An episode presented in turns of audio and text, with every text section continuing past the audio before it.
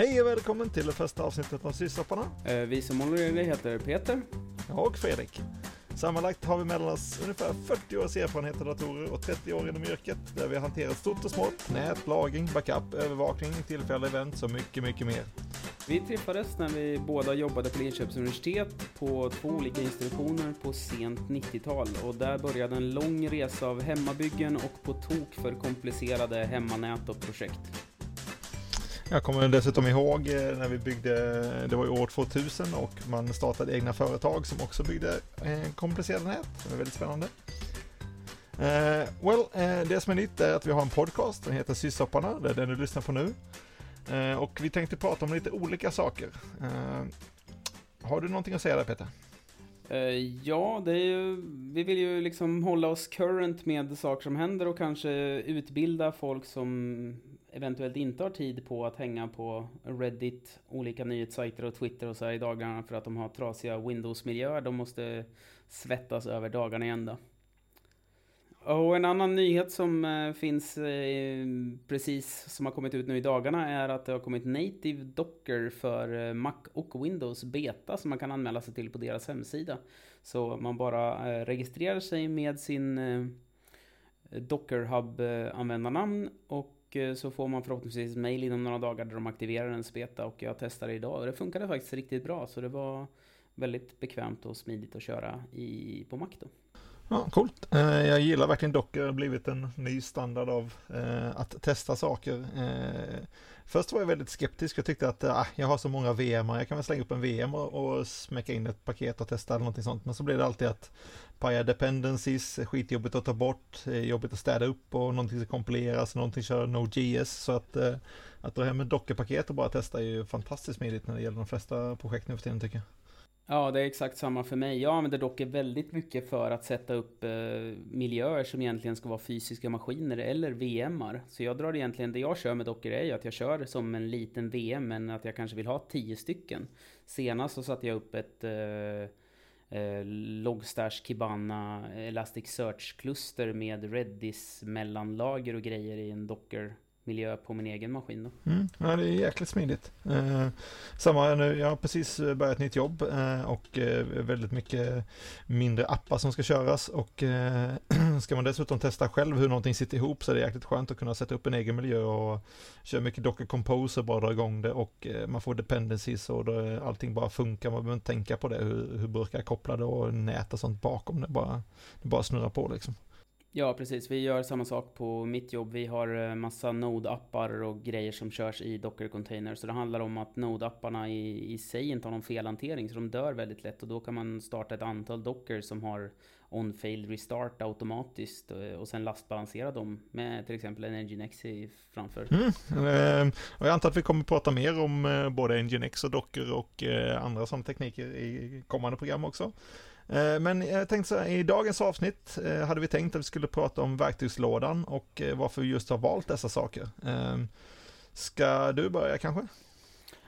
Ja, min verktygslåda innehåller framförallt någonting jag har på min laptop alltid med mig, är blandade ISOs för saker och ting. Och det kan vara allt ifrån Ubuntu ISOs till färdiga live-CDs och vissa driver skivor och sånt som jag vet att jag alltid har i en mapp på min, eh, min eh, eh, laptop och det är väldigt smidigt att ha. Plus lite VMar med till exempel har jag en VM på min laptop så att jag kan bota och få upp PXE-bot med Proicid och eh, sådana saker för Debian för att kunna göra en installationsmiljö i en helt färsk miljö, vilket är väldigt smidigt. Ja, jäkligt smidigt. Jag har ju inte, jag har inte så mycket hands-on serverjobb eh, eh, nu för tiden så att eh, för min del så handlar det snarare om att ha färdiga VMs för olika saker som man lätt bara kan replikera och slänga upp på en burk liksom. Det är mycket VM nu för tiden. Men det är alltså att ha, ha en VM som man kan ta och sen snapshotta och sen resetta den och, och dra in saker på är fantastiskt smidigt. Och även för att göra pre-seeds också då för såklart och se vilka paket man behöver och sånt är väldigt praktiskt. Jo, exakt. Eh, en sak jag har jobbat ganska mycket med, jag har hållit på väldigt mycket med pre-seeds i och med att jag kör nästan allting av mina saker direkt på hårdvara. Mm. I och med att jag vår miljö kräver ganska låg eh, latency och då vill man inte ha VM-lagret så att säga. Mm. Ja, det är sjukt smidigt. Eh, själv tror jag att det som jag brukar ha med mig är väl eh, egentligen att ta, eh, och det var någonting som jag snodde av dig någon gång i tiden, eh, dotfiles. Eh, det finns ju fantastiskt mycket folk, inklusive du då, som har eh, sina dotfiles på eh, GitHub så att man lätt kan klona dem och kopiera dem eller ja, skapa en egen repository med sina, git, med sina dotfiles. Eh, och det är ju jäkligt skönt om man har som eh, i3VM eller eh, något annat som man behöver konfa väldigt mycket som Window Manager i, i Linux till exempel. Eller bara sina bash och vimrc och allt det där så att man kan lätt eh, bara git checkout eller git clone på det repositoriet och eh, få en dator att snurra väldigt fort med alla inställningar man behöver. Ja, exakt. Speciellt jag när jag gick över från Vim. Jag var ju en nano-noob ganska länge. Men nu har jag ju äntligen gått över till Vim. Eh, och då kör jag ju min Vim RC som växte till helt orimliga proportioner blixtsnabbt. För man ville ha liksom eh, speciell eh, text eh, highlighting för alla möjliga config-filer som man kör och eh, konstiga programmeringsspråk och configuration management och sånt. Så den växte ju ohemult snabbt den. Så det vill man ju verkligen ha när man finkonfar den. Ja, precis. Och det, det jag märker sen jag la mina dotfiles på GitHub är att jag är, gör det där extra 10% för att verkligen göra mina alias-filer perfekta och mina vim rc perfekta. För jag vet att jag bara kommer behöva göra det en gång då. Precis, och eh, om någon inte har lyssnat på det här programmet eh, och eh, insett att vi mest administrerar Linux och andra Unix-system så, ja, så är det helt enkelt. Väldigt, ja, lite käll, väldigt lite sådana här PowerShell-skript i den här programserien. Så är det ju. Och eh, som jag skrev, jag skrev själv på Twitter igår faktiskt, att jag blir så fascinerad jämt när jag ser någon som har ett talk eller ett meetup eller någonting och de kör på Windows-miljö. Och det enda jag kan tänka på under hela talket är hur otroligt omständigt allt verkar vara. Mm. Är det inte liksom någon sorts muppig licenshantering för en ny Windows-server så är det, man måste sitta i något GUI och klicka till höger och vänster eller någon så här jättekonstiga UID eh, grejer i något register som man måste hålla koll på ja. och så vidare. Skitjobbigt att automatisera helt enkelt. För det är det, ja. det, är det man vill göra liksom. Ansible eller CF Engine eller Puppet eller vad man nu kör för något. Exakt. Eh, och det är också något vi kan prata om. Eh, jag tänkte på det du sa om Vim där, att eh, det är väldigt intressant att se hur många sysadmin som kör Vim medan alla kodare verkar köra Emacs. Eh, så det kan man också prata om i något avsnitt framöver kanske. Ja, precis. Eh, jag tänkte i alla fall säga, eh, Dotfiles som sagt, eh, jag heter Joltcan som Jolt Cola och en burk på, på GitHub. Och vad heter du? Jag heter OpenTokix på GitHub. Ja, så ni kan komma in där och sno våra Dotfiles om ni vill. Ja, precis. Jag lägger ju också upp i eh, vad jag får göra för mitt företag så här så lägger jag upp mina Nagios-pluginer och all möj alla möjliga skript jag skriver. Jag skriver skript i Bash och Python mycket eh, och då lägger jag upp mina saker och jag, jag håller på ganska mycket med övervakning så jag skriver ganska mycket generaliserade pluginer och sånt för övervakning som jag tycker funkar bra. Ja, grymt bra. Jag har varit alldeles för dålig på det där men eh, ja, vi kanske kan göra ändring på det. Det får vi se. Eh, en annan sak som jag gärna vill ha det är att jag vill ha en server på internet med både IPv4 och och IPv6 som jag sen inte har några whitelisting för i mina brandväggar. Så att den servern kan jag använda för att titta som slumpmässig människa från internet. Hur, vad får jag för vy av mitt nät eller en speciell server eller en speciell tjänst på internet? Är rätt portar öppna? Eh, kommer trafiken in rätt vägar och så vidare? Och det ja. tycker jag är väldigt bra att ha. Eh, väldigt, väldigt bra. Framförallt det här med IPv6 just nu eftersom eh, många glömmer bort det. Så att har man slått på att eh, autoconf på sin burk och sen så kör man bara en IPv4 bandvägg och sen så har man missat att IPv6 är öppet. Eh, det är inte jättebra. Eh, ja, precis. Och då kan jag glida in på direkt att i min configuration management, eh, vi kör ingen, inga tjänster på IPv6, men ändå i min configuration management så har jag lagt in en IPv6 Eh, IP-tables eller brandvägg som blockar all IPv6-trafik till maskinen. Även om den inte har någon IPv6-adress. Jag vet att den alltid är blockad. Mm, ja, väldigt bra. Eh, själv så, jag kör mest, eh, har kört VMware Fusion och eh, lokalt med, eh, med Debian eller vad det nu kan vara. Jag brukar även ha en, eh, en image med Tails eh, som är sån där skydda min identitet eh, OS som är Debian-baserat som man kan lätt bota upp på sin dator antingen i VM eller eh, på datorn. Då får man upp ett, eh, ett helt eh, tomt OS med eh, Tor och, och alla möjliga sådana eh, anonymiseringstjänster och sånt enablat från början. Det kan också vara väldigt trevligt som alternativ till en vanlig sån Debian NetInstall-skiva eller liknande. Och eh, finessen med att köra till exempel Tor är ju att då kan du ju också se en extern vy av ditt nät. Så även, även om man tycker att Tor och eh, hemliga anonymisering låter, ha, då håller de på med hemskheter och olagligheter. Men det är ju faktiskt så att då kan du kolla med en, till exempel din webbläsare i din Tails, att du kommer utifrån internet och ser hur, vad du får för vy av dina system. Då. Precis, så det, du vet att det är inga eh, konstiga grejer installerade, alltså i form av olika plugin som förändrar hur din sida ser ut eller vad det nu kan vara för någonting. Så att jag tycker det är, det är schysst att ha ett färdigkompat OS. Men det kan ju vara en live-skiva från vad som helst som Ubuntu eller någonting. Men jag gillar Tails, eh, ja, så att eh, det kan vi rekommendera också. Jag brukar köra den här eh, PLPBT också, som är en sån här eh, släng in det på en, eh, en diskett-image och stoppa in i din VM och så kan den bota från USB och CD-ROM och allting sånt. Den har alla drivers för alla saker du kan bota. För ibland så har du en, en konstig VMware-installation som inte har något stöd för någon särskild ISO eller någon SCSI-driver eller vad det nu kan vara. Då kan man ta den och så kan man eh, från den mounta upp en USB-image eller vad som helst sånt. Det är väldigt smidigt. Det är ju någonting man lär sig väldigt fort när man är sysadmin, speciellt om man kommer in på ett företag som har en färdig miljö. Att inget av det du tror är standard finns installerat på en enda maskin. det är sjukt installerat. ja, exakt. Det är så här, ja, För, förr så tänkte jag att ja, men, eh, jag har min dator så generell som möjligt utan massa toolkit så att jag kan sitta på vilken dator som helst och, och fixa någonting. Men mm nej, det går inte. Nej, och det är därför har man bort files. Då är det någon så här överambitiös admin som säger, men jag kör inte Vim, så jag tar bort allt som har med Vim att göra. Mm. Jag brukar ta bort Nano bara för att jävlas. nej, jag skojar. Symlänkare Nano till Ed. så taskig är jag inte, men det kunde varit. Help? Frågetecken. Exit? Uh, frågetecken. Nu har jag en annan... det är samma sak med Ed i och sig. Uh, annars SSH-keys tänkte jag säga. Jag har en SSH-key för mina privata maskiner. Sen så har jag även en annan SSH-key för uh, typ eh, saker och ting jag hjälper folk att hosta med. Så att jag inte har samma SSH-key. Eh, och sen i min eh, Bash RC så har jag bara en check som kollar, har jag laddat dem i SSH Agent eller inte. Så att det är väldigt enkelt att ha på burkar som har till andra så har jag en annan SSH-key. Väldigt skönt att kunna ha det separerat också så att om någonting händer så kan du alltid ta bort din egen eller den andra Eh, SSH-keyn. Så att eh, fler SSH-keys åt folket och eh, SSH-agent och SSH-add på dem. Jag kör ju, jag kör ju bara en SSH-key. Jag har ju alltid gjort det. Och kör ju SSH-agent såklart. Mm.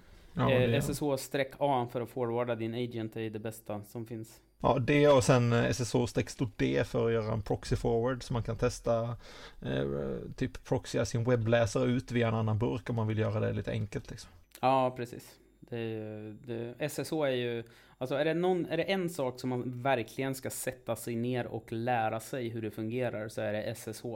För det är så otroligt kraftfullt verktyg. Mm. Och inte bara för att logga in utan för att tunnla saker kors och tvärs. Och, och det är verkligen klockrent. Ja, det är tunnlingen är det, det är nästan det bästa där. Jag kör själv mycket med proxy command. Eh, och i SSH förr så var man ju tvungen att ha ett, eh, ett särskilt, man pipade typ sin SSH-output till eh, en, en grej som skickade proxy för att komma igenom en sån här HTTP-proxy då. Eh, men nu har de inbyggt det med stort W i SSH så att eh, jag brukar ha en burk som sitter på utsidan eh, och så när jag SSH till en host så säger jag proxy command att SSH via en annan host. Och det sker helt transparent så att man bara SSH till eh, hosten man har specificerat i sin SSH-config och eh, så säger man bort en proxy command via en annan host och sen kan du SSH SCP och allting sånt. Du behöver aldrig tänka på din eh, jump host som ligger däremellan liksom. Ja, okay. det Var det SSH stort W? Jag kollar på proxy command och sen är det SSH stort W och så kan man sätta host och, password och sådär. Men vi får väl lägga upp det i någon slags show notes kanske. Precis. Så var ligger våra show notes? Våra show notes ligger på en domän som du har registrerat. Som är sysopparna.com kanske? SE? Ja, det tror jag. Sysopparna.com är det faktiskt. Ja, ja. coolt, coolt. Så vi, vi lägger upp några show notes där. Och eh, om man vill mejla oss, vad gör man då? Det är en bra fråga. Jag tror man skickar till peter.sysopanna.com eller till fredrik.sysopanna.com och så borde vi teoretiskt sett få det. Ja, precis. Och sen i teorin så kommer vi också läsa de här mejlen. ja, det får vi se. Eh, det, kan, det... det, kan, också vara så att det är en annan Peter som får mitt mejl. ja, det har, det har hänt tid. det borde vara fixat nu. Ja, precis. Man kan säga att mail är väl den typen av tjänst som är längst ner på priolistan att sättas in i. Utan det är så, det funkar och sen glömmer man bort det. Ja, det är väl eh, exakt så det är faktiskt. Ja, för det är så fruktansvärt tråkigt. Ja. Helt eh, en annan sak som jag har börjat göra, eh, jag har börjat kolla på Ansible eh, lite grann. Och då har jag börjat göra så, inte jättekomplicerade Ansible-grejer, utan små korta Ansible-snippets för att sätta upp vissa så här miljöer som jag själv vill ha. Till exempel om jag vill dra upp eh, Elasticsearch eller någonting för att få in alla dependencies och sånt. Så jag har det till en annan maskin. För det händer ju ganska ofta att man vill dra in den typen av grejer och då har jag det färdigt. Och då har jag bara börjat eh, skriva sådana och bara checka in i vårt eh, Operations Git-repo på jobbet då, så jag har dem där.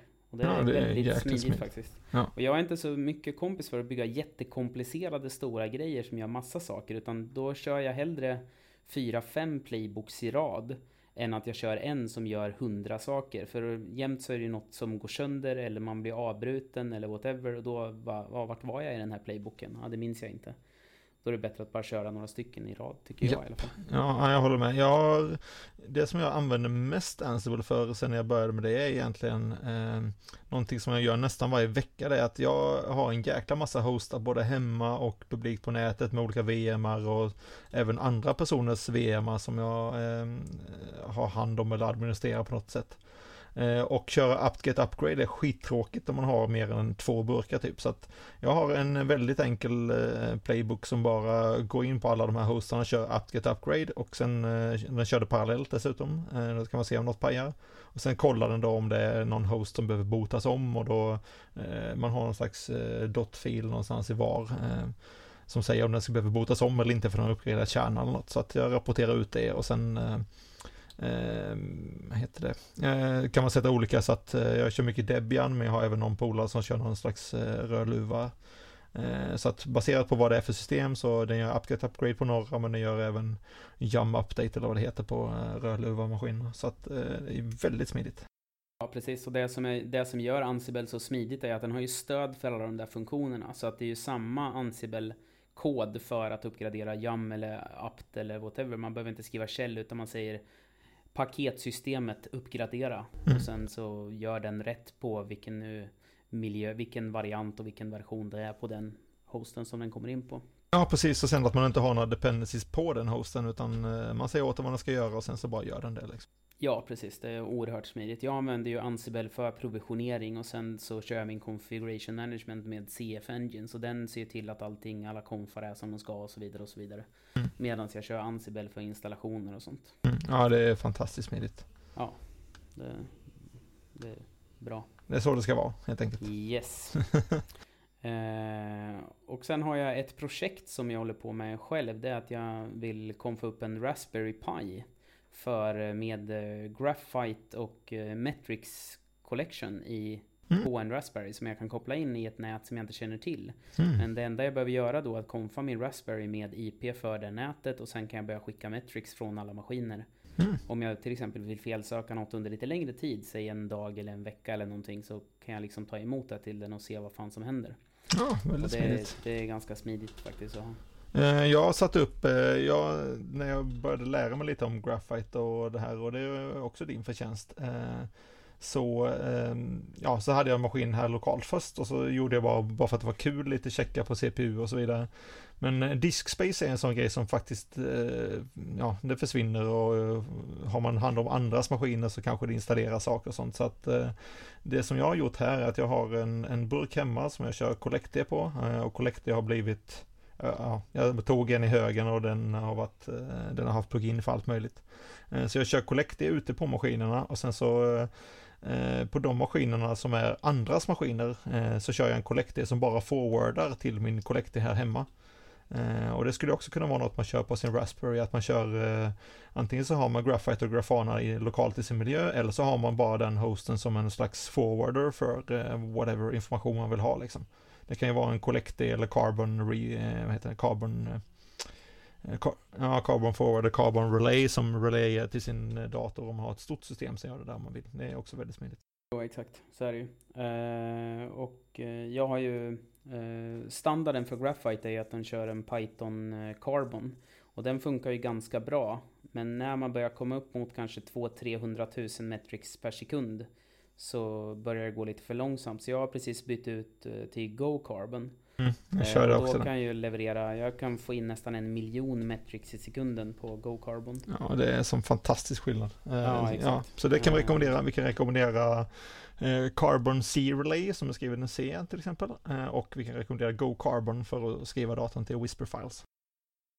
Eh, och jag kör Whisper och inte Influx DB, för jag tycker att Influx var lite för komplicerat för det jag faktiskt får ut av det. Och ja. Whisper är så himla smidigt och jag tycker om att det är flat file, så att när jag har en maskin som jag tagit bort, eller en grupp av maskiner, kan jag bara ta bort de mapparna så finns de inte mer. Och lätt att r-synka och allting sånt. Exakt. Ja, det är verkligen eh, bakåt och framåt kompatibel på något sätt. Ja, jag tycker det är väldigt smidigt. Men det finns ju vissa saker som inte går att göra. Man kan till exempel inte göra eh, histogram med Whisper-filer, men det går att göra med Influx, så att säga. Men det, det är den enda grejen som jag saknar egentligen från, från Carbon. Och eh, en sak att berätta för Collect-E, det är att man kan, eh, det är väldigt enkelt, eller ja, förhållandevis enkelt att skriva egna pluginer. För att det enda du gör är att du behöver göra en, eh, en demon som tar emot datan, gör någonting och sen skriver ut den på ett speciellt sätt in i deras, eh, i deras API. Och det är ganska smidigt att skriva en egen sån demon för Collectia. Så då kan man samla in metrics för i princip ja, vad som helst. Mm.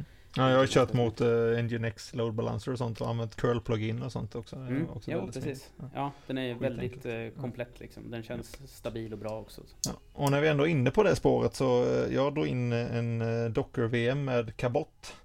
Eh, som är en sån övervakningsgrej och den kan både göra ping och HTTP-checks och grejer men framförallt så kan den göra checkar mot eh, Graphite-data. Eh, så där kollar jag om diskspace är under X så eh, skickar den larm via sms eller eh, mail eller vad det nu kan vara för något.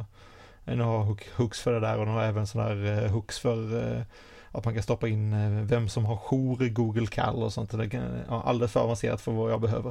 Eh, men det är väldigt smidigt ändå. Jag, jag har ett sånt här bevattningssystem på balkongen som jag byggde förra sommaren. Eh, och eh, där, eftersom jag inte har något vatten ut på balkongen så eh, eh var jag tvungen att ha en stor behållare med vatten och då vill jag veta när den tar slut. Så då är det jättebra att skicka den datan som Collective-data från min Raspberry Pi in till mitt system och sen så kollar den även eh, om det börjar ta slut på hårddiskar, men även om det börjar ta slut på vatten i det här systemet. Så att eh, man kan ju sätta den till vad man vill liksom. Precis, och det kommer tillbaka av eh, lång resa av hembyggen och på tok för komplicerade nät. ja, exakt! för man skulle ju också kunna tänka sig att ta sin morgonkaffe och gå ut och titta om det finns vatten i. Det är alldeles för enkelt och inte nördigt. Nej, exakt. Så är det ju. Ja. Uh, och... Har vi några roliga fails att prata om då? Mm, ja, Eh, Eh, själv så har jag ju min personliga favorit som jag har gjort själv. Eh, istället för att ta upp allting man har hört om så att säga. Men det här kan jag verkligen erkänna. Jag hade byggt ett rack på ett litet korkat sätt. Jag hade eh, ett fullhöjdsrack som var helt fullt. Det var 42 maskiner i racket. Och plus switchar och så vidare. Och allra, allra, allra längst ner så hade jag en gateway som var lastbalanserare för eh, lite webbtrafik. Det var inte så mycket, kanske ja, i runda slängar 12 000 requests per sekund. det är ju ingenting. Precis. Så, eh, men eh, då skulle jag rycka en nätverkskabel för jag skulle flytta en nätverkskabel som satt lite knasigt till. Och det var två stycken eh, brandväggar som satt över varandra och den ena var i drift och den andra var inte i drift. Men jag var tvungen att ligga på golvet i datorhallen helt platt och sen sticka in armen så långt för att det var väldigt grunda maskiner och sen satt en lång precis över, självklart. Som alltid. och jag har, ganska, jag har ganska tjocka underarmar. Vilket gör att det var lite svårt att både se och komma åt samtidigt. Så jag kommer åt en sladd som jag tror är rätt, men det visar sig är maskinen som är under den som jag ska göra. Så jag rycker ut den livebrandväggen och eh, så att den tappar då allt nät. Och ah. Eh, den är väl ur kanske i 7-8 sekunder innan jag kommer på att aj då, och då var det ju då 100 000 requests som försvann där då. Ja. Men eh, som den ärliga sysadmin jag är så gick jag direkt in på vår jobbchatt och sa det var mitt fel. Det här hände.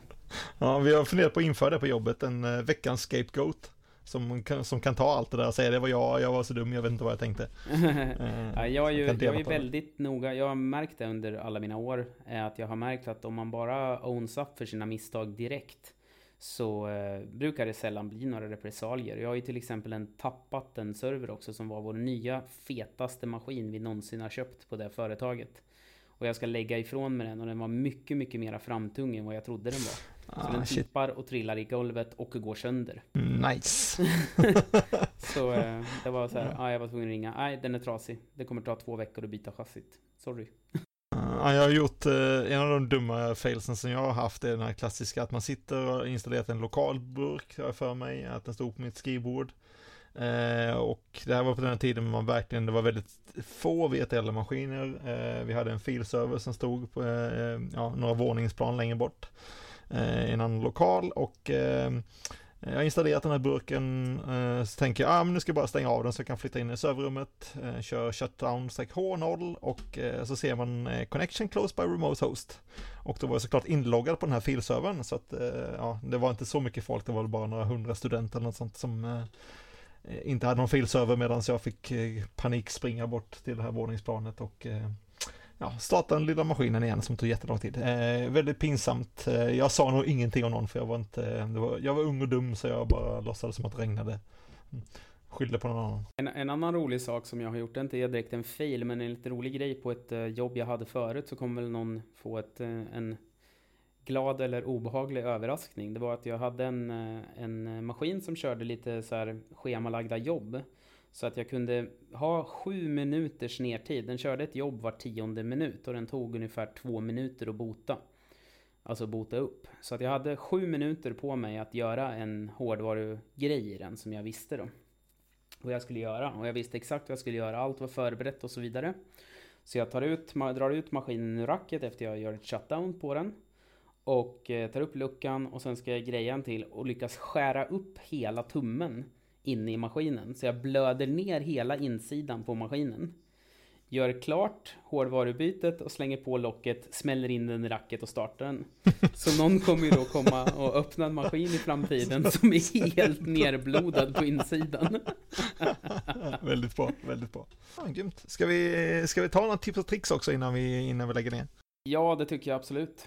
Uh, och som sagt, mitt absoluta största tips är att verkligen ha en egen VM på internet. Liksom. Både för att ha en maskin som du vet du kommer drifta i många år. Så du kan lära dig av dina misstag. Att det där kanske inte var så smart. Men att du själv lär dig av det. Att till exempel att eh, inte göra massa speciallösningar som du sen har glömt bort två år senare när du kommer hit och bara vad är det här? Liksom forntida Peter var ju helt dum i huvudet. Varför gjorde han så här? Precis. Så det är väldigt bra att verkligen, och, och köra den efter best practices och inte göra massa speciallösningar och symblinkar och hem, hemkompilerade Hem kärnor och skit. Liksom. Ja, man ska ha den så länge som man blir tvungen att uppgradera från en sån här LTS-system så att man vet exakt, hur mycket som så. pajar innan man gör det på sitt eh, jobb eller vad det nu kan vara. Ja, precis. Jag kör själv min egen mail på tal om eh, att det är dumt att lära sig mail, så kör jag själv min egen mail och DNS. Eh, och där har jag lärt mig väldigt mycket, men det är ju, eh, ja, det är ju, eh, kan vara en pain ibland, men man lär sig, men eh, ja, det är skönt att ha en VM någonstans som man kan göra det på. Och det är ju, alltså, jag vet inte hur det ser ut på den svenska VM-marknaden, men eh, kollar man typ på low-end box eller någon annan sån här sajt som agerar så eh, 4-5 dollar i månaden för någon vettig maskin med typ 512 megagram eller 1 gigram är ju är ju ingenting så att eh, kan jag avvara 50 spänn i månaden eller en eh, halvkass eh, IPA på en på krogen så kan ni ha en, en VM också. Ja, precis. Eller nästan en latte på Starbucks. precis, exakt. exakt.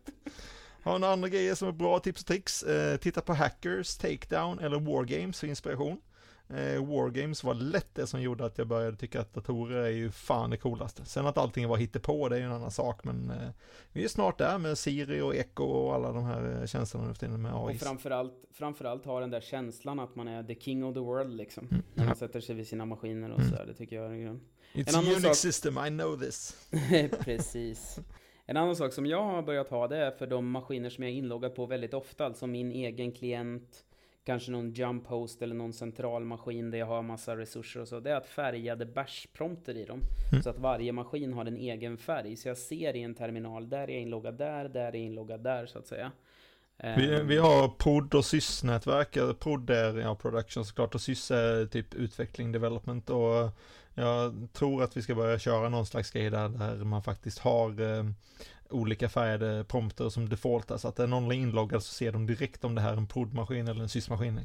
Ja, precis. För det är ju väldigt smidigt eh, så att man ser det. Och det gör ju att man kanske har lite mindre chans att göra just shutdown på fel maskin och sådana saker så att säga. det är det jag hoppas.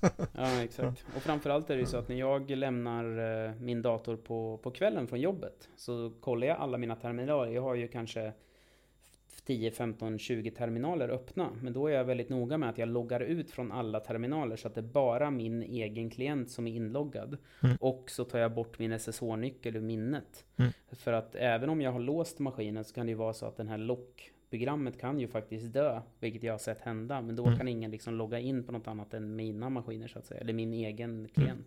Ja, det är smart.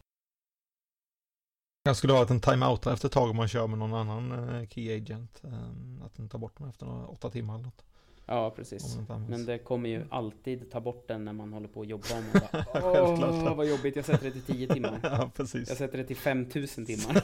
Så blir det ju liksom Yes. Så det är bättre att bara köra SSH keystreck stop D liksom, så Ja. tar den bort alla och när man- Eh, jag gillar själv, när vi är inne på prompt-spåret här, så gillar jag om man har, eh, om man nu använder eh, Git, vilket jag antar att man gör på de flesta ställen hoppas jag, för att hålla reda på sina configs och Ansible och allting sånt.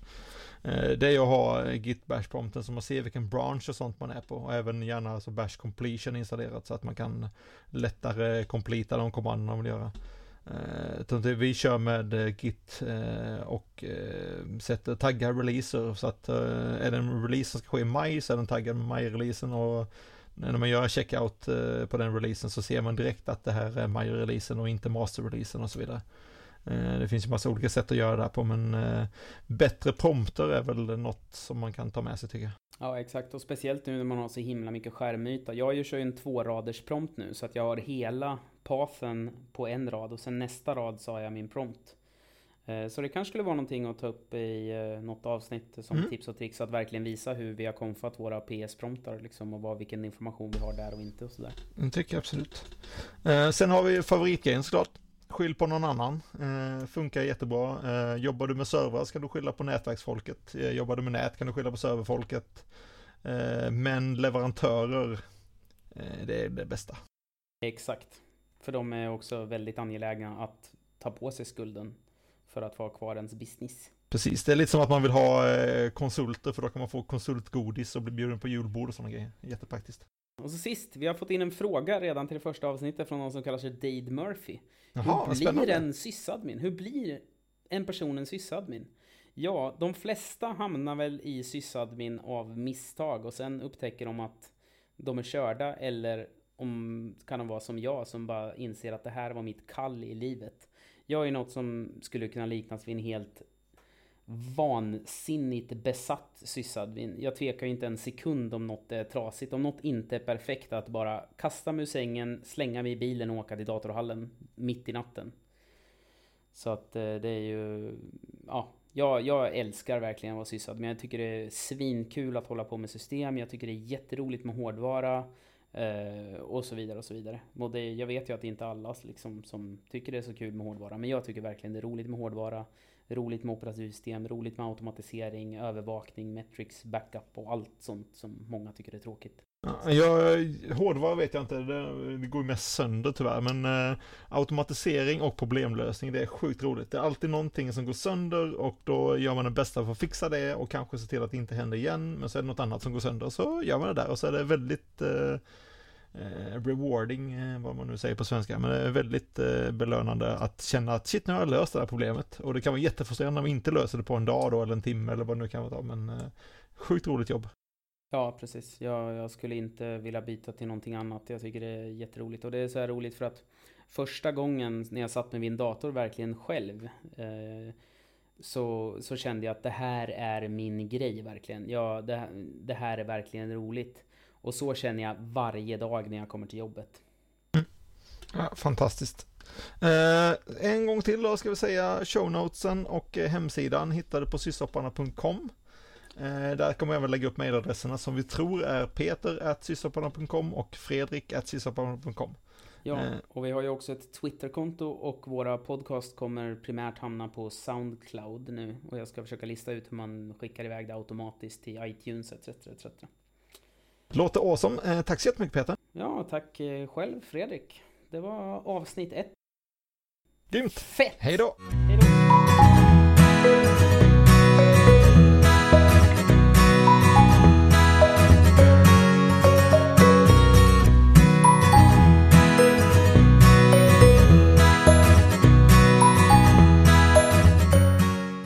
Shit vad bra!